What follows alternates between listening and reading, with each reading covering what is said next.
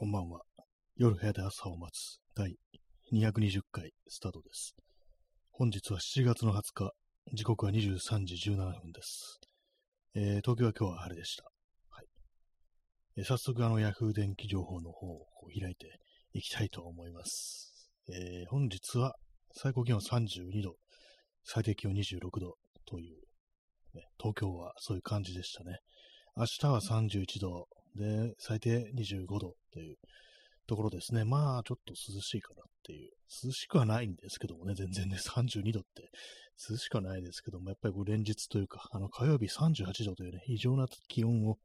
叩き出したということがありましたので、そこから比べたらだいぶこう、マイルドな感じになりましたね。外歩いてて、なんかこう、ね、ふらふらっていうかなんかこうしんどいなと思いながら歩く感じじゃありませんでしたね。あ、耳かきさん、えー、出遅れました。ありがとうございます。ね、あれですけども、あのー、また天気のね、話をしておりますね。で、出遅れました2連続いただきました。はい。えー、今日のタイトル、まあ、あの人30分しかやらないなってというね、まあ、タイトルで、あの、ちょっと今日はあの30分で終わると思います。なんか今日はあんま元気がないですね。起きた時からなんかあんまこう元気がないような、なんかそんな気がします。えー、なぜでしょう？わからないです。そしてちょっとあの筋肉痛ですね。筋肉痛なんですよね。結構な。ね、今。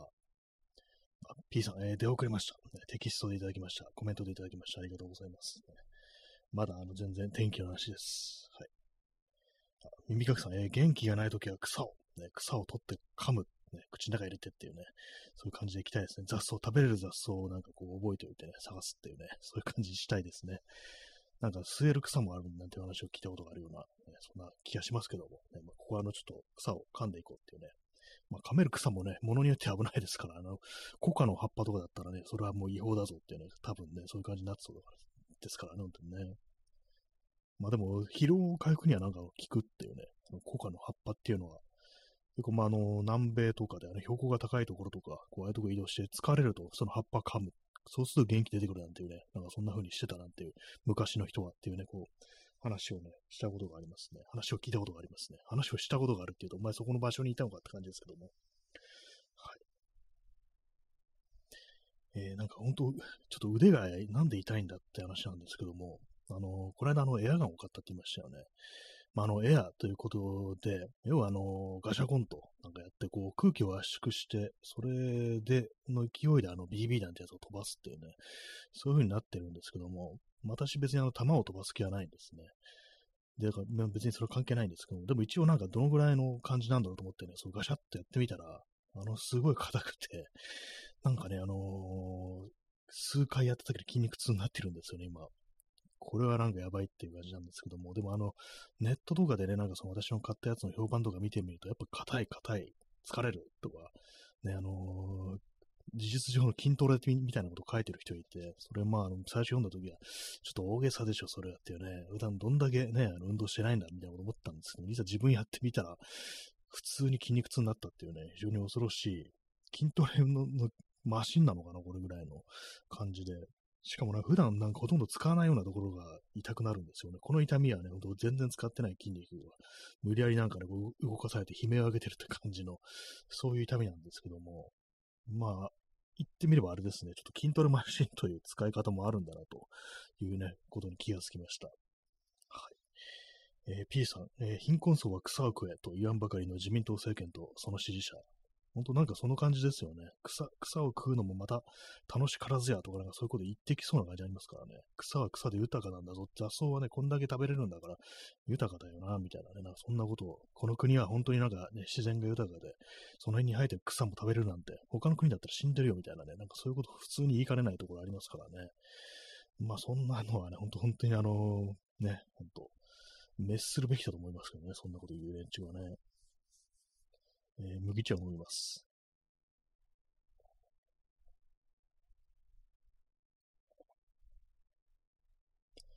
はいね、まあ、草は食べたことはこうないですけども、ね、家庭菜園、ね、一時期やりましたけど、あんまりちゃんと育ちませんでしたね、私の環境では。プランプランタだとちょっと難しいっていう感じですね。と言いながら、まあ腕が痛えなとか、そんなことを今思ってるんですけども、本当なんか筋トレとか、まあ確かに全然こうやってませんでしたからね、ほとんどね。なんですかね、どこが痛いかっていうと、なんか二の腕の力こぶの外側ですね。そこがなんか痛いんですけども、普段ね、これ多分ダンベルとか上げるときとかは、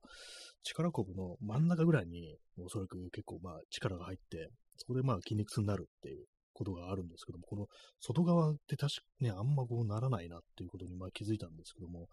まあ普通になんかトレーニングとかしてると、使わないんでしょうね、多分ね。トレーニングっていうか、そのダンベルぐらいだと。多分なんかこう引っ張るとか、ね、なんかあのバネとかついてるやつがゴムチューブ、ああいうのなんか筋トレとかで使ったりしますけども、ああいうのじゃないと多分ね、使わないようなところの筋肉を今刺激されて、完全になんかね、もう、ね、両腕がちょっと終わっちゃってしまってるっていう感じになってますね。ここまであの、硬いっていうか、ね、力使うものだと正直思ってませんでした。ね、舐めてましたね、正直ね。え P さん、え圧縮空気銃でナチスを狙撃、インチカでつって、これなんか元ネタあるんですかね、これは。圧縮空気銃つったらあれですかね、多分ハンティング用のね、本当のね、おもちゃのあれじゃなくて、ね、普通になんか鳥とか撃つ用のやつもね、なんかあるって言いますからね。ナチスを狙撃、インチカですって、もうなんか、こう、あれ、あ、わ、わかりました。あの、あれですね、メトロ、メトロシリーズですね。あのー、そういうビデオゲームですね。はい。そうですね、あれもそう、ナチス、ナチスそうでしたね。P さん、メトロシリーズ。そうですね。そう、ナチスです。ナチスって言われてちょっと気がつきませんでした。あのね、中ではなんか、ナチスじゃなくて、あの、ファシストっていうような、なんかそういう風に呼ばれ方してるんで、それでちょっとあれでしたけども、ね。あの、旧、旧じゃないや、えー、あの、ロシア、核戦争後のロシアを舞台にした、こう、ね、ゲームなんですけども、本当なんか、本当核戦争好きだなっていう感じですね。核戦争好きじゃないですけども、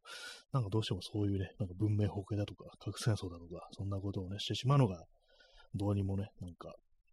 男の子の味だよなっていう感じですね。この孤独のグルメ風に言うと。ね、はい。えー、川添眠さん、えー、出遅れました、ね。ありがとうございます。えーまあ、今日はあの天気の話と、私が筋肉痛になってるというね、なんかそんな話をこうしております。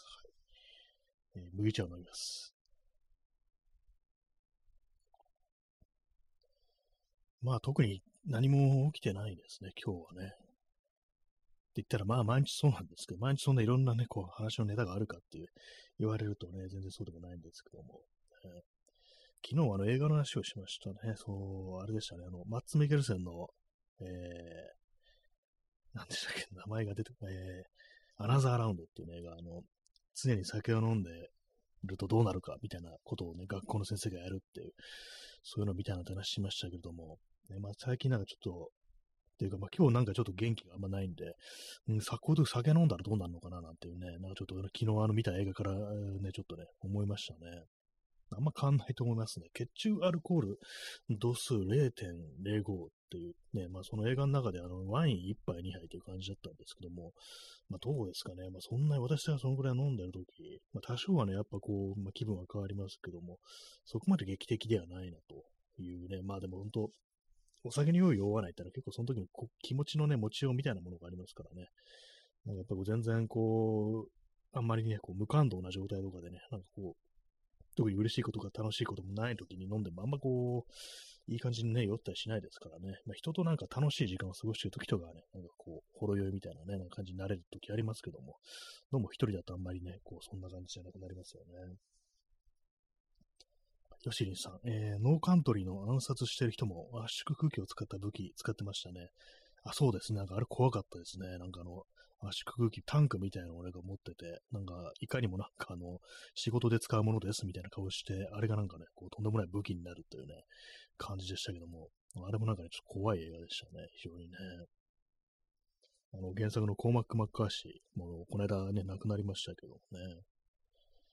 圧縮機、もう空気ってね、結構怖いですよね、なんかね、なんだかんだでね。なんかこう、そう、エアガン程度だとね、大したことじゃないですけども、ほんとなんかこう、ぎゅうぎゅうになんかコンプレッサーとかこう使うと、まあなんかあれですからね、こう、釘打ちねにもなんかネイル、ネイルガン、あれもなんかね、コンプレッサーで空気使うやつとかありますからね、電動工具みたいなやつでも、あの、圧縮空気使ってこう動かすみたいなのがなんかこう、YouTube とかでなんか DIY 系のチャンネル見ると、なんかホースみたいなの繋いでね、なんかそういうのやってるのありますからね、かなり強力なんだなと、ね、そういうの見ると思いますね。えー、ストロムさん、えー、ザリガニ、えー、そして、ぴょこ、いただきまして、ありがとうございます。ザリガニ、ザリガニあれですね、こう、釣り上げられてるね、そういうイラストがそれ、添えられてますね。しかもなんかちょっと足がなんか片方でなくなって取れちゃってるような、まあ、これは角度的な問題ですかね。もうとにかく釣り上げられてるというね、感じですね。ザリガニ最近撮ってないですね。最近っていうかもう子供の頃以来撮ってないですけども、ね、今やってみたら意外に楽しかったりしてとは思わないですけども、ね、連れて帰ってきて、釣って帰ってきてね、なんか飼うっていうのも、なんかどうなんだろうっていうね、子供の頃なんかね、こう、そんなことやってましたけども、ね、結構長生きしたようななんか記憶あります。はい。えー、耳かきさん、えー、確か、屠殺も空気移住でしたっけ？あ、そういえばそうですね。なんか、聞いたことありますね。こう、そう、眉間のあたりになんかそう空気銃みたいなのを打ち込むっていうね。昔、本当に昔あのなんか、ハンマーみたいので頭ドカンってやってなんか殺してたっていう。で、なんか私、白戸三平の漫画で読んだことありますけども、ね、それに比べたら、まああの、まあ、失敗が少ないっていうことでね、まあいいのかもしれないですけども、えー、本当昔はなんか本当にこう、ね、大変だったでしょうね、本当にね。ハンマーですからね。失敗したらなんかもう今後死ぬぐぐらいにななるでしょうからね。えー、ストロムさん、えー、ボルトピストル。まあ、ボルトを発射するピストル。ね。そういうことになりますよね。いろんななんかあれ、そうフィクションとかでね、そういうの出てきますよね。ボルトピストルっていうね。ボルトはあのネジ止めをするのじゃなくて、ね、なんかこう発射するのに使うっていうね。なんかこう、そういう使い方をされがちですよね。ボルトってなんか結構いろんなのに使われてますよね。あのアンドレイ・タルコフスキーのあのストーカーっていう声がありましたけども、あれではなんかこう、行く先の安全を確認するために、あの、ボルトに、あの、紐みたいな、紐をなんかね、こう、結びつけて、それをポイって投げて、何も起きなければ大丈夫だっていう風にね、それで安全を確認しながら進むなんていうのありましたけども、いろんなボルト、ね、使い道あるんだという感じね。まあ、ボルトはね、こう、ね、どんだけあってもね、困るもんじゃないですからね。いや、たくさんあったら困るかって感じですけども、ね。あと、道端なんかよくボルト落ちてないですか？あれ多分ね、なんかそう、なんか工事やった時に、あの、もう落として行っちゃうと思うんですけども、ああいうの見るたびに、私、あの、ね、あの、道路とかだと端っこに寄せてますね。あの、自転車とか、車とかバイクとかね、ちょっと危ないなと思うんで、あの、見かけるとね、あの、必ず避けるようにしてます。ね。えー、ストロムさん、えー、牛に落ちこ、牛に打ち込まれるのがキャプティブボルト。あ、そういうのがあるんですか。名前がついてるんですね。それ用の、やっぱなんかこう、ちゃんとね、命を奪えるような、こう、ってことなんですかね。失敗の少ないって感じなんですね。キャプティブボルト。えー、ちょっとまず、検索の、あれが、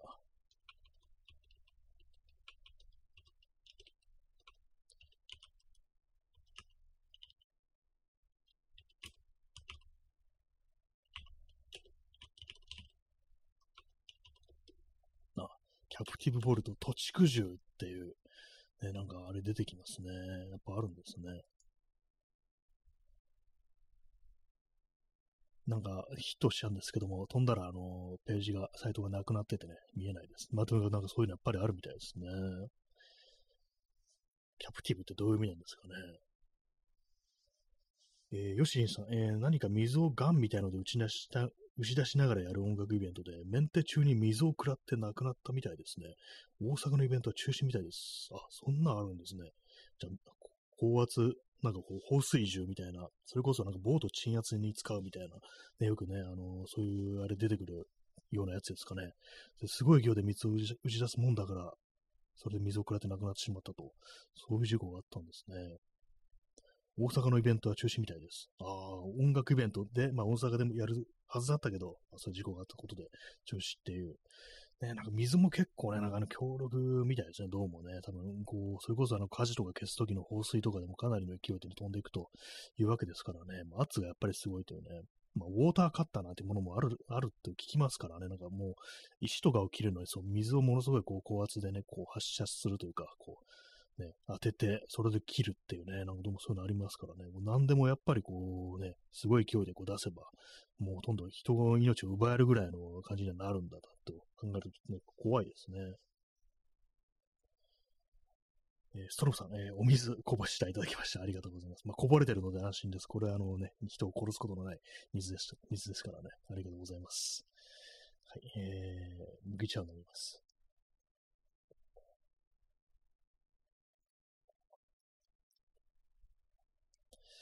本当に今ね、あの、ちょっと驚くべきあの筋肉痛だなというふうに思ってるんですけども、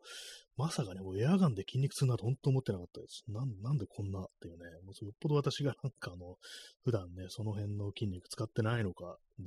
せいなのかわかんないですけども、まあなんかそういろんな評判聞くと、とにかく硬い硬いって感じで、女の人なんかはもうそもそも一回も、あの、その弾けないっていうね、なんかそういう話を聞いたんでね、まあ、かなりなものなんだろうなと。ね。うん。まあ、腕が痛いティーというね、まあそういう話をしておりますけども。ねまあ、水は水で怖いぞというね、水を舐めると、ね、水も飲みすぎると水中毒つってね、なんか死にますからね、死ぬらしいですからね、なんか海外のアメリカだったから、で、なんか水のね、こう、早飲み大会、よくわかんないですけども、なんかそれでなんか水飲みまくった人が死んじゃったっていうね、ことありましたからね。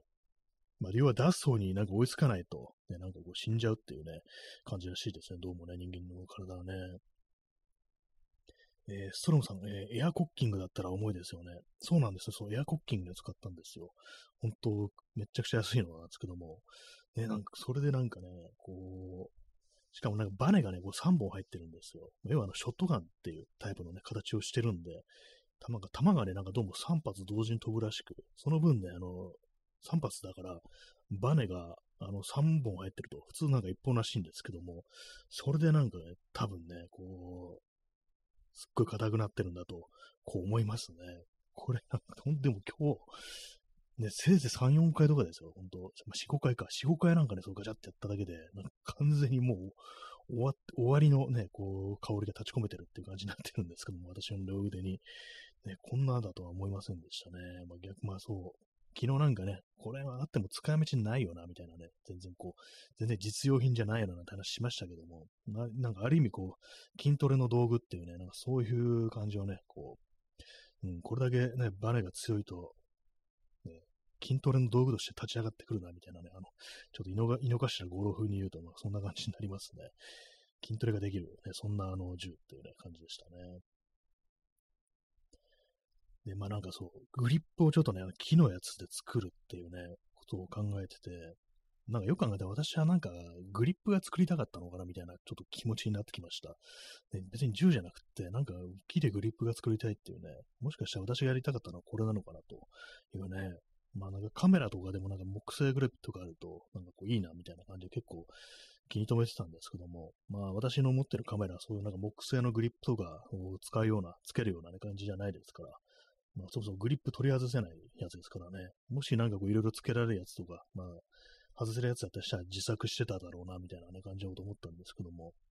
まあでも木はいいよな、ということを思いますね。握る部分木だとなんかやっぱりこう、安心しますね。やっぱ木と鉄だなっていうね、ことをやっぱり思います。一番ね、こう、安心できるっていうね。と言いながら、こう、しきりになんかね、こう、両腕をさすってるんですけども、ね、ほんとこう、ちょっと肩もなんか痛いんですよ。肩も痛いティーになってますね。ぐっとやっぱ力込めるから、どうも、ね、まあ、あの、この間、あの、でかいバッグを買って、それで重い重い肩が痛いなんて話してましたけども、どうも私がなんかどうもなまってるという可能性もありますね。もしかしたら、その、その時もね、そのでかいバッグ背負って時も肩が痛いなと思ったんですけども、私の体の、ね、こう生、ね、こう筋肉が足りないっていう、そういう問題かもしれないです。もうその後、あの、ね、ちゃんとトレーニング、筋トレをするしかないなというね、ことをね、ちょっと思ってるんですけども、ね、やっぱりこう、運動はした方がいいなってね、ちょっとね、最近思ってますね。最近なんかこう、あんまりこう自分の体の不調みたいなものにちょっと鈍感になってるってのがあって、なんかやる気ないなとか、こうだるいなみたいな思ってるんですけども、そういう時なんか大抵なんかね、こう、寝不足だったりとか、ね、なんかそういう感じなんですよね。まあ、そういう感じで、こう、自分でもね、あの、気づいてないですよね。その運動不足で調子悪いときに気づけてないという可能性が鈍感になって、これまでより、まあそういうのもありそうなんでね、まあちょっと意識して、こう運動、筋トレとかね、ちょっとやっていきたいなというふうに思います。はい。麦茶飲みます。あ、ストローさんお疲れ様です。ありがとうございます。お茶をいただきました。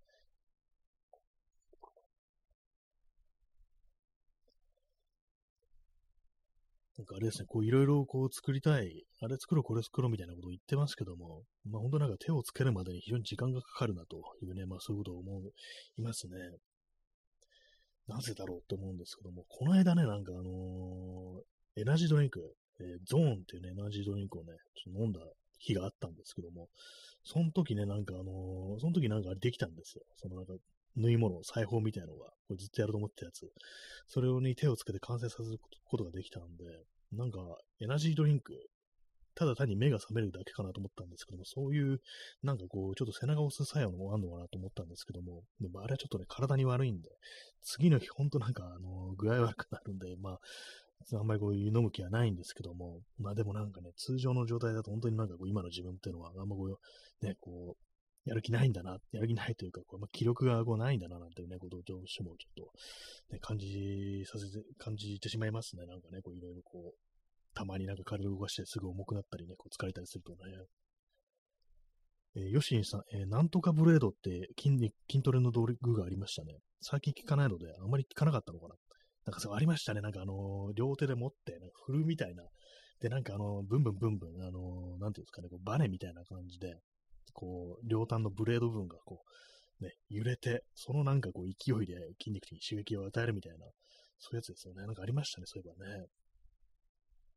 確かに見ないですね。なんかあの筋トレの道具っていうのもちょっとね、あの、流行りしたりとかの、ありますよね。まあ、P さん、えー、ブルーワーカー。なんかそういうのもなんか昔ありましたね。なんか、あれは何でしたっけ？なんか、バネっていうか、なんていうか、ワイヤーみたいのが、進出するなんかワイヤーみたいなものがついてて、それ、それの、に繋がれたなんかあの、やっぱ棒みたいのをなんか曲げ伸ば、曲げ伸ばしじゃないか。あの、伸ばしたり引っ張ったりみたいなやつで、なんか筋トレになるみたいな感じでしたけども、あれもどうだ、何なんですかね？聞いてたんですかね？昔のなんか漫画とか読むとね、あれ出てきますよね。流行ってたんでしょうね、多分ね。麦の茶を飲みます。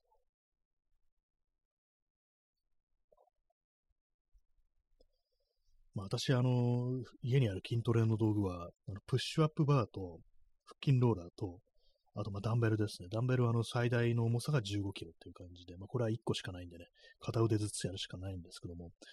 まあ、全然ね、こう使ってないですね。ちょっと前にね、なんかこう、気まぐれでね、ちょっとやりましたけれども、ね、やっぱりなんか一回やって筋肉痛になると、よし、筋肉痛がなるまであのやらないでおこうと思って、まあ数日経つと、で、まあ忘れるんですよね、その後再開しないっていうね、そんな感じになっちゃいますね。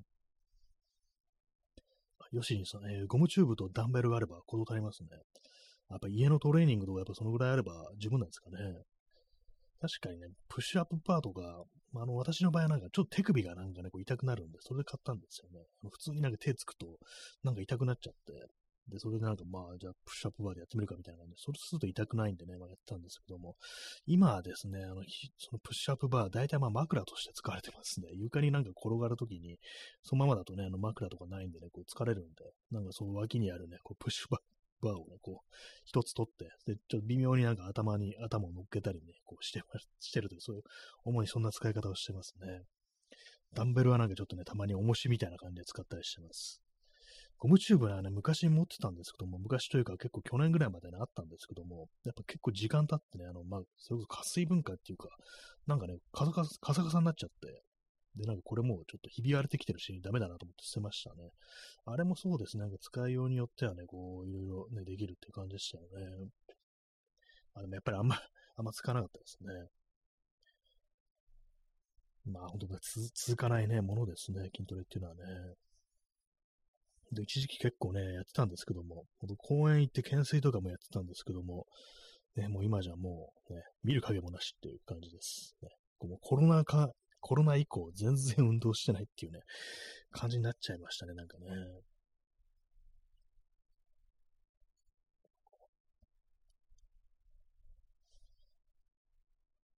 まあね、こう、体が動かしてると、やっぱりなんかこう、いざという時に動けるし、まあ調子もいいですからね、まあやるべきなんだとはね、こう思ってるんですけども、ね、今の時期でもあれですね、まあ筋トレじゃなくて、昼間走るってことやったらちょっと死にそうな感じですね。このぐらいだとね。私も走ジョギングしてるときありましたけど、ねやっぱり夜走ってましたね。大体どの季節でもね。よしんさん、えー、あと100均で買えるハンドグリップ。あ、ハンドグリップ、そう、あれあんまやったことないですね。100均のやつでも普通に使えるんですね。確かに私あんまりこう握力がこうあんまないんですよ。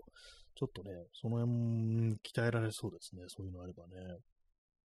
なんか、あれですよ、ギターとか弾いてると疲れてきますもん、手が、普通に左手とか。まあ、あんまね、こう練習してないかなっていうのがあると思うんですけど、たまになんかやるとね、あ全然なんかこう、握力、昔より確実になんか終わってるな、鈍ってんな、なまってんなってことはね、ちょっと思います。本当なんかギターの弦を抑える程度で割となんか疲れてくるみたいなね、こう、あるんで、ちょっとハンドグリップ確かにいいかもしれないですね。まあでもね、あの、何にしろ、こう、道具があってもね、続けるというね、ことが大事ですからね。ハンドグリップぐらいだとなんかこう、他のなんかこうね、ものことをやりながらこう、できますからね。そういう確かにこう、良さそうな感じしますね。楽器屋さんとか行くとなんかハンドグリップというか、なんか指の力鍛える的ななんか道具とか置いてありますからね。ハンドグリップみたいにあの指手のひら全体で包み込むやつじゃなくて、なんかちょっと指先を使うような形のちょっとちっちゃめのハンドグリップみたいな、そういうの売ってますね。あれ効くのかなと思うんですけども。ね、まあ、スリップノットの人によれば、ね、1日8時間弾けっていうね、まあ、そういうことらしいですからね、うまくなりにはね。まあ、その中に筋トレの時間も含まれているのかもしれないですね。えー、時刻は23時43分ですね。4月20日、ね、旧海の日ということでね、まあ、海からお送りしております。ね、嘘ですけども、ね、海からお送りしますって言いながら、なんか、あれですね、バックになんかこう、そういう自然環境音とか流すのいいかもしれないですね。一時期この放送もなんか音楽流してる時あったんですけども、ね、やめちゃいましたね。やめちゃいました。別に特に意味はないんですけども。なんかちょっと喋ってて少し気になるみたいな感じになったんで、音鳴ってんのが、なんかどうも集中しづらいなみたいなね。まあ、そんな集中して喋ってる内容これかよって感じですけども。なんかちょっとやめちゃったんですよね。まあ、そのうちあの気まぐれでまたこうやるかもしんないです。あとなんかこの今ね、あのスマートフォンのこうアプリで、ラジオトークのアプリで配信してる、そのままあのね、マイクあの、スマホ本体のマイクでこう、に喋ってるんですけども、なんか外付けのやつとかね、こう、使ってみんのもいいかな、的なことを考えたりしてます。ね、まあ結構難しいんですよね。なんかこう、音の調整とかがね、なんかこう、普通にまあね、こう本体、スマホ本体のマイク使ってる方が一番楽なんですけども、まあただ結構その姿勢がね、あれなんですけども、ね、あの、ちゃんと座ってね、喋らなきゃいけないという感じになりますね。ピンマイクとかそういうの使えばね、なんかこう動き回ったりもできるんですけども、基本的に私この放送、ね、ラジオトーク喋るとき、まあね、この座って微動だにせずこう喋ってるというね、そんな感じでございます。はい。まあ、そんな感じで今日は筋トレの重要性重要性みたいなものをね、こう非常に感じたというね、まあ、そんな感じですね。まあ、筋トレのね、じゃないや、筋筋肉痛もなんか心、心地よい痛みとそうでないやつがあって、心地よくないタイプですね。このズキズキくる感じ。もうちょっとやりすぎた時の痛みっていうのが今来てますね。普通のね、こう筋肉痛だと、あ昨日はよく運動したなみたいな感じになるんですけども、ちょっとズキズキね、するタイプのこうやつってのは、ね、結構しんどいですね、普通にね。痛みって、ただの痛みっていうね、こう感じですからね。まあそんな感じ。まあ今日はちょっとね、あの30、ね、あの人30分しかやらないんだってってタイトル通りの30分でこう終わろうかと思うんですけども、そういうわけもありね、こう、体がなんかちょっと思うように動かないっていうね、こう体が思うように動かないと口もあんまり回らないような、そんな気がします。ね、ちょっと影響があるような、そんな感じですね。